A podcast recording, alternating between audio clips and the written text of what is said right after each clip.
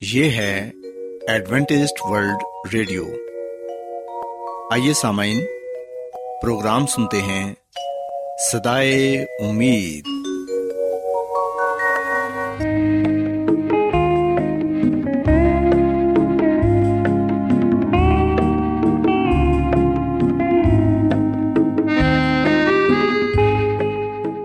سامعین، پروگرام سدائے امید کے ساتھ میں آپ کی میزبان فرا سلیم اور صادق عبداللہ خان آپ کی خدمت میں حاضر ہیں۔ ہماری طرف سے آپ تمام سامعین کی خدمت میں آداب۔ سامعین امید کرتے ہیں کہ آپ سب خدا تعالی کے فضل و کرم سے خیریت سے ہیں۔ اور ہماری یہ دعا ہے کہ آپ جہاں کہیں بھی رہیں خدا مند خدا آپ کے ساتھ ہوں اور آپ کی حفاظت اور رہنمائی کریں۔ سامعین اس سے پہلے کہ آج کے پروگرام کو شروع کیا جائے آئیے پہلے پروگرام کی تفصیل سن لیں۔ پروگرام کا آغاز ایک گیت سے ہوگا اور اس کے بعد آپ کی صحت کو بہتر بنانے کے لیے صحت کا پروگرام تندرستی ہزار نعمت پیش کیا جائے گا۔ اور سامعین، پروگرام کے آخر میں خدا تعالی کے پاکلام سے پیغام پیش کیا جائے گا۔ تو سامعین، آئیے آغاز اس خوبصورت گیت سے کرتے ہیں۔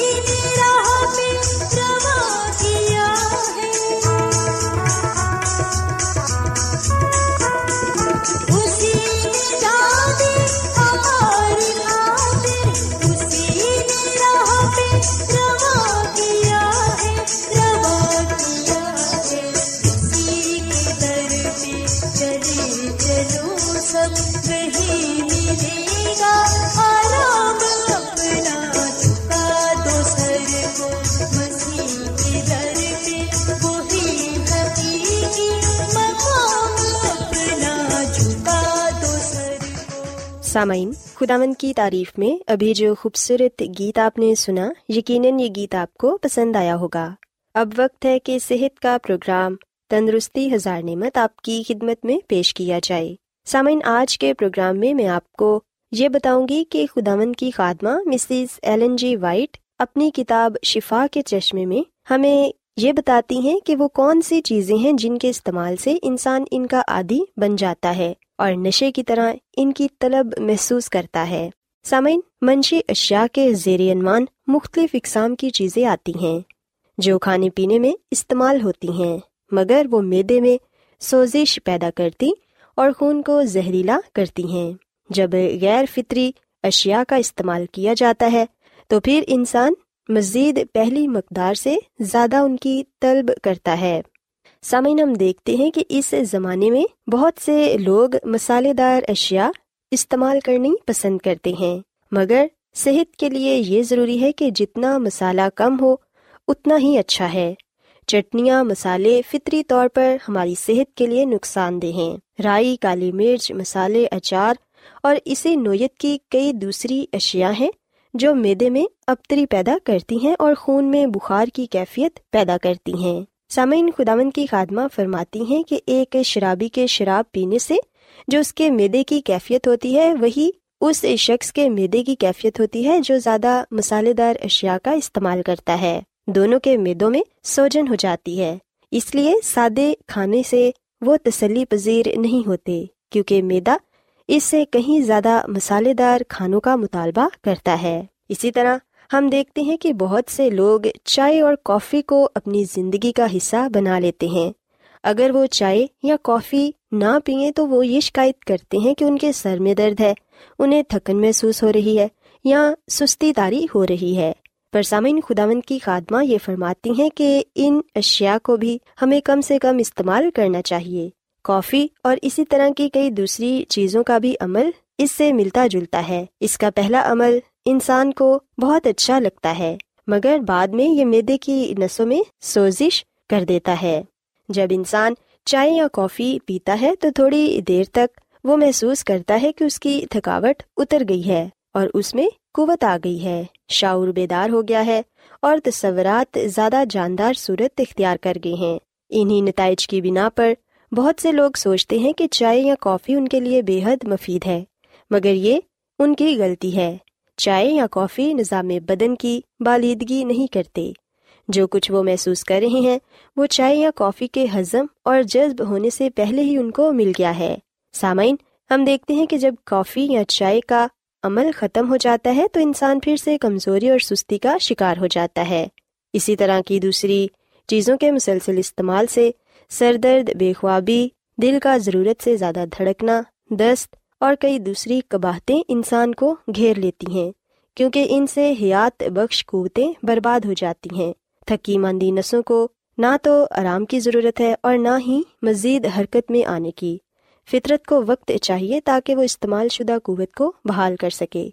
لیکن اگر ہم انہیں چیزوں کے ذریعے فطرت کی قوتوں کو دبا دیں گے اور پھر ہم وقتی طور پر کچھ حاصل بھی کر لیں گے، لیکن جب نظام بدن ان چیزوں کے بدستور استعمال سے نکارا ہو جائے گا تو یہ بہت مشکل ہو جائے گا کہ جتنی قوت آپ کو درکار ہوگی، وقت کے گزرنے کے ساتھ ساتھ اسے آپ حاصل نہ کر پائیں گے۔ سامعین، یاد رکھیں کہ کئی لوگ تباکو نوشی کی عادت کا شکار ہو جاتے ہیں۔ تباکو سست رفتار مگر دھوکے باز اور نہایت ہی خطرناک زہر ہے۔ خواہ یہ کسی بھی شکل میں استعمال کیا جائے۔ اس کا اثر بدنی نظام، مزاج اور خصلت پر ضرور پڑتا ہے۔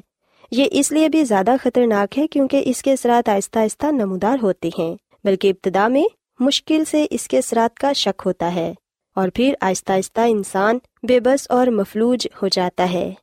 تباکو انسان کے دماغ کو کمزور کر دیتا ہے۔ یاد رہے کہ تباکو نوشی آہستہ آہستہ کسی بڑے نشے کی طرف راغب کرتی ہے۔ تباکو نوشی تکلیف دہ پیسے کا ضیاع اور غلیظ عادت ہے۔ کیونکہ یہ تباکو نوش کو برباد اور جو تباکو نوشی نہیں کرتے ان کو اذیت پہنچاتی ہے۔ تباکو نوش کو کوئی بھی کسی جگہ پسند نہیں کرتا۔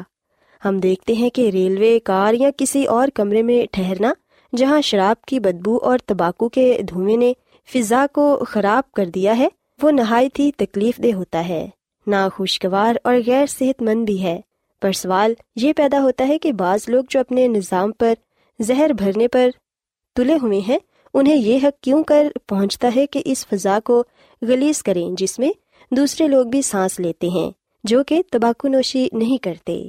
سامعین، یاد رکھیں کہ بچوں اور نوجوانوں کو تباکو اس قدر نقصان پہنچا رہا ہے جو بیان سے باہر ہے۔ غیر صحت مند عادات جو گزری پشتوں میں پائی جاتی تھی، ان کا خمیازہ آج کے بچے اور نوجوان بھگت رہے ہیں۔ دماغی فطور جسمانی کمزوری نسوں میں انتشار اور غیر فطرتی رغبتیں والدین سے بچوں تک پہنچی ہیں اور وہی بری عادتیں اگر ان کے بچے بھی جاری رکھتے ہیں تو قدیم سے کہیں زیادہ بدیاں اور برائیاں قائم ہو جائیں گی۔ سامعین، ہم دیکھتے ہیں کہ لڑکے بہت ہی چھوٹی عمر میں تمباکو نوشی شروع کر دیتے ہیں اور یہ عادت اس وقت پڑ جاتی ہے جب خاص کر بدن اور ذہن دونوں اس کے اثرات کو قبول کرنے کے لیے تیار ہوتے ہیں۔ لہٰذا والدین کو یہ چاہیے کہ وہ اپنے بچوں کے سامنے تمباکو نوشی نہ کریں، کیونکہ یہ ان کی اپنی صحت اور ان کے بچوں کی صحت دونوں کے لیے نقصان دہ ہے۔ خدا مند کی خادمہ مسز ایلن جی وائٹ یہ فرماتی ہیں کہ میری ان سب سے یہ التماس ہے کہ جو خدا کے کلام کی فرما برداری کرتے اور اس پر ایمان رکھتے ہیں، وہ کسی بھی صورت میں تمباکو نوشی نہ کریں۔ سامعین، آخر میں میں یہ کہنا چاہوں گی کہ چائے، کافی تمباکو اور شراب کے متعلق اتنا ہی کہنا کافی ہے کہ یہ ہماری صحت کے لیے نقصان دہ ہیں۔ اسی طرح دوسرے مشروبات کی بھی وہی سمت ہے جو تمباکو نوشی اور شراب نوشی کی ہے۔ اور جس طرح شرابی کے لیے مشکل ہے کہ شراب پینے کی عادت کو توڑے، اسی طرح چائے اور کافی پینے والے اس بری عادت کو بآسانی نہیں توڑ سکتے۔ اور جو نشوں کو چھوڑنے کی کوشش کرتے ہیں، وہ کچھ دیر کے لیے ایسا محسوس کریں گے جیسے وہ کچھ کھو بیٹھے ہوں۔ نیز، ان کے بغیر کچھ دیر کے لیے انہیں تکلیف بھی اٹھانا ہوگی۔ لیکن اگر وہ مستقل مزاجی سے اس پر قائم رہیں گے، تو پھر فتح پائیں گے۔ سامعین، فطرت کے ساتھ جو زیادتی ہوئی، اس کی وجہ سے مکمل شفا دینے کے لیے اسے شاید کچھ دیر لگ جائے، لیکن اسے موقع دیں۔ وہ بڑے اچھے سے اپنے فرائض کو نبھائے گی۔ سو سامعین میں امید کرتی ہوں کہ آج کا پروگرام آپ کو پسند آیا ہوگا اور آپ نے اس بات کو سیکھا ہوگا کہ ہمیں ایسی تمام تر چیزوں سے دور رہنا چاہیے جو ہماری صحت کے لیے نقصان دہ ہیں۔ اور خداون کی خادمہ مسز ایلن جی وائٹ ہمیں یہ بتاتی ہیں کہ جن چیزوں کی ہم زیادہ طلب محسوس کرتے ہیں، ان کا دراصل ہمیں نشہ ہو جاتا ہے۔ اس لیے ہمیں چاہیے کہ ہم اپنی صحت کا خیال رکھیں اور ایسی تمام تر چیزوں سے دور رہیں جن سے ہماری صحت کو نقصان پہنچتا ہے۔ سو سامعین میں امید کرتی ہوں کہ آپ کو آج کا پروگرام پسند آیا ہوگا۔ کیا آپ بائبل کی مقدس پیشن گوئیوں اور نبوتوں کے سربستہ رازوں کو معلوم کرنا پسند کریں گے؟ کیا آپ دنیا کے ایسے رجحانات کے باعث پریشان ہیں جو گہری طریقے کا اشارہ دیتے ہیں؟ ایڈوینٹیسٹ ورلڈ ریڈیو سنتے رہیے جو آپ سب کے لیے صدائے امید ہے۔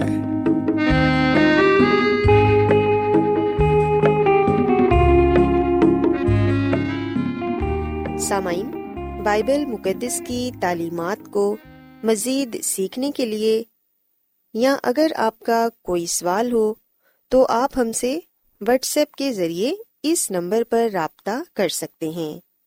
ہمارا واٹس ایپ نمبر ہے صفر صفر نو دو تین ایک صفر، ایک سات، چھ سات، نو، چھ دو۔ نمبر ایک بار پھر نوٹ کر لیں، zero zero nine two three one zero one seven six seven nine six two. آج بہت لوگ گہرے روحانی علم کی تلاش میں ہیں۔ وہ اس پریشان کن دنیا میں راحت اور خوشی کے خواہش مند ہیں۔ اور خوشخبری یہ ہے کہ بائبل مقدس آپ کی زندگی کے مقاصد کو ظاہر کرتی ہے۔ اے ڈبلیو آر پر ہم آپ کو خدا کا کلام سکھاتے ہیں، جو اپنی گواہی آپ ہے۔ خط لکھنے کے لیے آپ ہمارا پتہ نوٹ کر لیں۔ انچارج پروگرام سدائی امید، پوسٹ باکس نمبر بتیس، لاہور، پاکستان۔ اور ہمارا ای میل ایڈریس ہے Urdu at A W R dot O R G سامعین، آپ ہمارا پروگرام انٹرنیٹ پر بھی سن سکتے ہیں۔ ہماری ویب سائٹ ہے W W W dot A W R dot O R G سامعین، اب وقت ہے کہ کلام کا بکیا حصہ پیش کیا جائے۔ سو آئیے خداوند کے خادم عظمت ایمینول سے پیغام سنتے ہیں۔ دانیل بادشاہ کو اس کا خواب بتاتا ہے۔ وہ سب حکیموں، نجومیوں، جادوگروں اور فالگروں کے درمیان ان کی موجودگی میں وہ بادشاہ کو اس کا خواب بتاتا ہے۔ وہ سب کے سامنے آسمان کے خدا کی گواہی دیتا ہے۔ وہ بتاتا ہے کہ بادشاہ مستقبل کے واقعات کے بارے میں کیا سوچ رہا تھا؟ وہ بادشاہ کو بتاتا ہے کہ خدا بادشاہ کو بتا رہا ہے کہ آخری دنوں میں کیا ہونے والا ہے اور اس کے بعد کیا ہوگا۔ مسیح میں، میرے عزیزو، خدا نبوکت نظر بادشاہ کو مستقبل کے بارے میں بتا رہا تھا کہ وہ کیا کرنے والا ہے۔ وہ کیا کچھ کرے گا؟ دانیل کی کتاب کے دو باپ کی چھتیس میں لکھا ہے کہ وہ خواب یہ ہے اور اس کی تعبیر بادشاہ کے حضور بیان کرتا ہوں۔ دانیل نے نبوکت نظر کو یہ کہا کہ اے بادشاہ تو نے ایک بڑی مورت دیکھی۔ وہ بڑی مورت جس کی رونق بے نہایت تھی، تیرے سامنے کھڑی ہوئی اور اس کی صورت ہیبت ناک تھی۔ اس مورت کا سر خالص سونے کا تھا، اس کا سینہ اور اس کے بازو چاندی کی۔ اس کا شکم اور اس کی رانیں تانبے کی تھیں۔ اس کی ٹانگیں لوہے کی اور اس کے پاؤں کچھ لوہے کے اور کچھ مٹی کے تھے۔ تو اسے دیکھتا رہا یہاں تک کہ ایک پتھر ہاتھ لگائے بغیر ہی کاٹا گیا اور اس مورت کے پاؤں پر جو لوہے اور مٹی کے تھے لگا اور ان کو ٹکڑے ٹکڑے کر دیا۔ تب لوہا اور مٹی اور تانبا اور چاندی اور سونا ٹکڑے ٹکڑے کیے گئے اور تابستانی خلحان کے بوسے کی ماند ہوئے اور ہوا ان کو اڑا لے گئی یہاں تک کہ ان کا پتہ نہ چلا۔ اور وہ پتھر جس نے اس مورت کو توڑا ایک بڑا پہاڑ بن گیا اور تمام زمین میں پھیل گیا۔ وہ خواب یہ ہے اور اس کی تعبیر بادشاہ کے حضور بیان کرتا ہوں۔ اے بادشاہ، تو شہنشاہ ہے، وہ سونے کا سر تو ہی ہے۔ مسیح میں میرے عزیزو، یاد رکھیے گا کہ اس دنیا میں جو پہلی سلطنت قائم ہوئی، جس نے پوری دنیا پر راج کیا، وہ حکومت بابل کی تھی، جس کا بادشاہ نبوکت نظر تھا۔ مورت کا جو سونے کا سر تھا، وہ بابل کی حکومت کو ظاہر کرتا ہے، جس نے چھ سو پانچ قبل مسیح سے لے کر پانچ سو انتالیس قبل مسیح تک حکومت کی، پوری دنیا پر راج کیا۔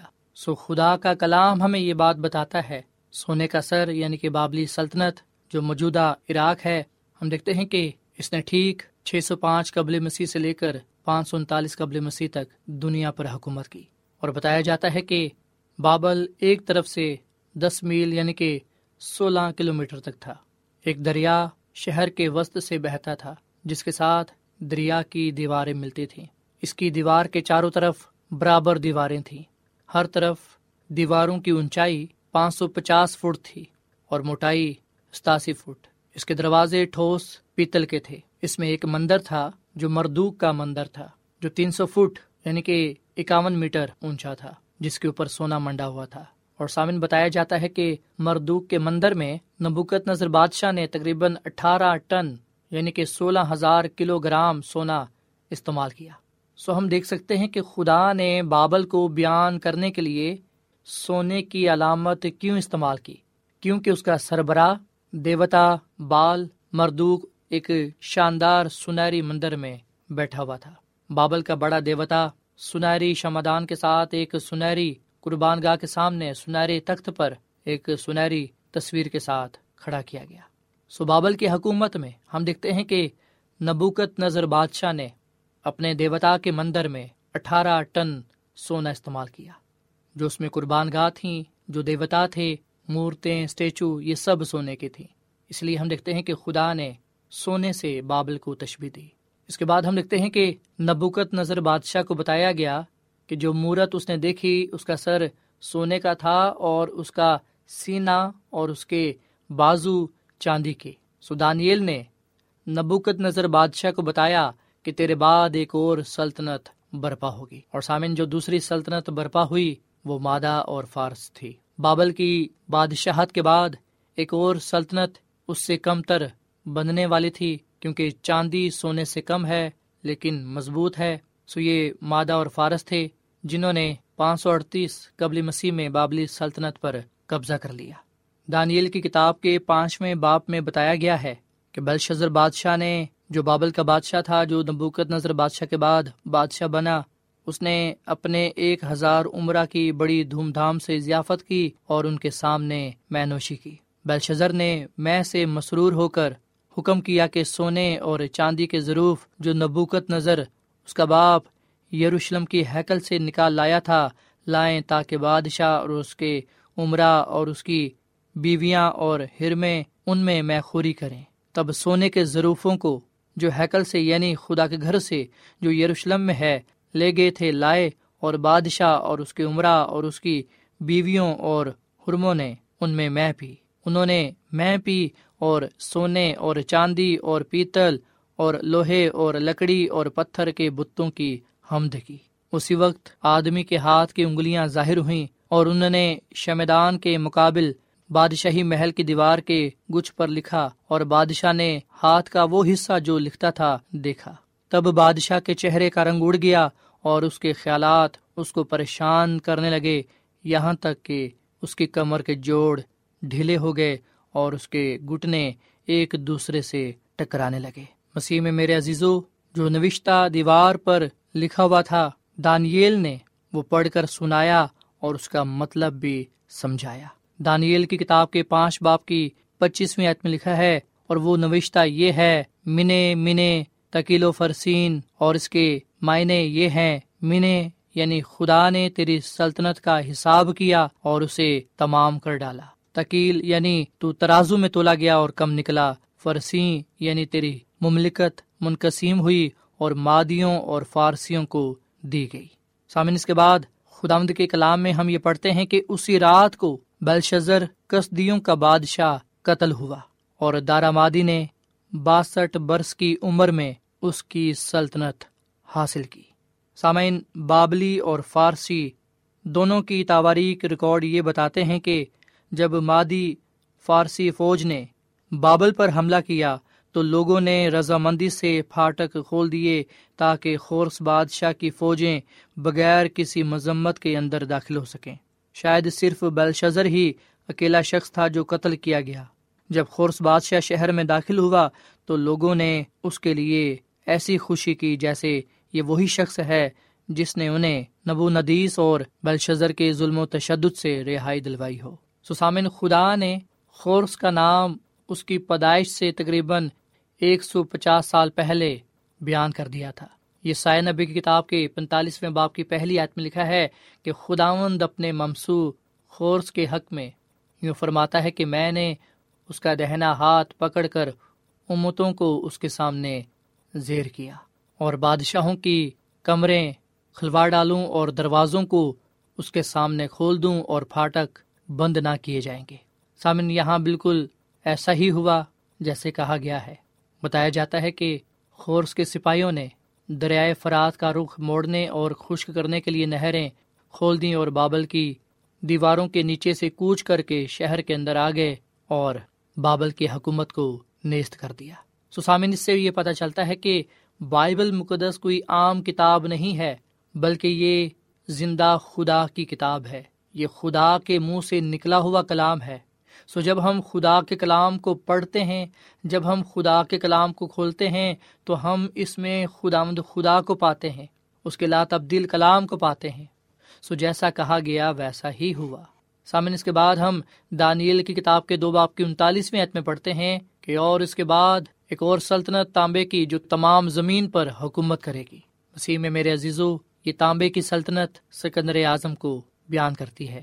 سکندر اعظم، جس نے پوری دنیا پر فتح پائی۔ ہم دیکھتے ہیں کہ وہ یونان کی سلطنت تھی۔ یونان کی سلطنت کو قائم کرنے والا سکندر اعظم تھا۔ سو یونان نے تین سو اکتیس قبل مسیح سے لے کر ایک سو اڑسٹھ قبل مسیح تک حکومت کی۔ سو مسیح میں میرے عزیزو، دنیا کی تاریخ ہمیں یہ بات بتاتی ہے کہ یونان سے لے کر ہندوستان کی سرحدوں تک اور مصر تک سکندر اعظم نے حکومت کی اور بائبل مقدس کی یہ پیشن گوئی ٹھیک پوری ہوئی۔ اس کے بعد ہم پاکلام میں یہ پڑھتے ہیں۔ اور چوتھی سلطنت لوہے کی ماند ہوگی۔ دانیل کی کتاب کے دو باپ کی چالیسویں آیت میں ہم یہ کلام پاتے ہیں۔ سو پہلی حکومت بابل کی تھی، دوسری مادہ فارس کی اور تیسری یونان کی اور چوتھی روم کی۔ رومی سلطنت کے بارے میں لکھا ہوا ہے کہ وہ لوہے کی طرح مضبوط ہوگی۔ مسیح میں میرے عزیزو، روم کی جو سلطنت تھی وہ لوہے کی طرح کی تھی، جس نے تمام حکومتوں کو پیچھے چھوڑ دیا۔ اور روم کی حکومت نے ٹھیک ایک سو اڑسٹھ قبل مسیح سے لے کر چار سو چھتر عیسوی تک حکومت کی۔ اسی حکومت میں ہم دیکھتے ہیں کہ مسیح یسو پیدا ہوئے۔ یہ روم کے دنوں میں تھا کہ مسیح یسو ایک بچے کے طور پر پیدا ہوئے۔ رومی حکومت کے زمانے میں ہی بزرگ یوسف اور مقدسہ مریم ایک جابر رومی سلطنت سے بھاگ کر مصر چلے گئے۔ مسی کو ایک رومی گورنر نے آزمایا اور رومی سپاہیوں نے مسی کو مسلوب کیا۔ سو مسیح میں میرے عزیزو، پانچ سو سال سے زیادہ عرصے تک رومی حکومت ناقابل تقسیر دکھائی دیتی تھی۔ ایسا لگتا تھا کہ اسے کوئی ختم نہیں کر سکتا۔ اور یہ سچ ہے کہ یہ حکومت، یہ سلطنت دنیا کی سب سے بڑی سلطنتوں میں سے ایک تھی، جس کی بابت بائبل مقدس میں پہلے سے ہی بتا دیا گیا تھا۔ پر ہم دیکھتے ہیں کہ پاکلام میں یہ بھی بیان کر دیا گیا تھا۔ دانیل کی کتاب کے دو باپ کی اکتالیسویں آیت میں کہ جو تو نے دیکھا کہ اس کے پاؤں اور انگلیاں کچھ تو کمہار کی مٹی کی اور کچھ لوہے کی تھیں، سو اس سلطنت میں تفرقہ ہوگا۔ مگر جیسا کہ تو نے دیکھا کہ اس میں لوہا مٹی سے ملا ہوا تھا، اس میں لوہے کی مضبوطی ہوگی۔ سامعین، کلام کا بکیا حصہ کل پیش کیا جائے گا۔ امید کرتے ہیں کہ آج کے پیغام کے وسیلے سے آپ نے برکت پائی ہوگی۔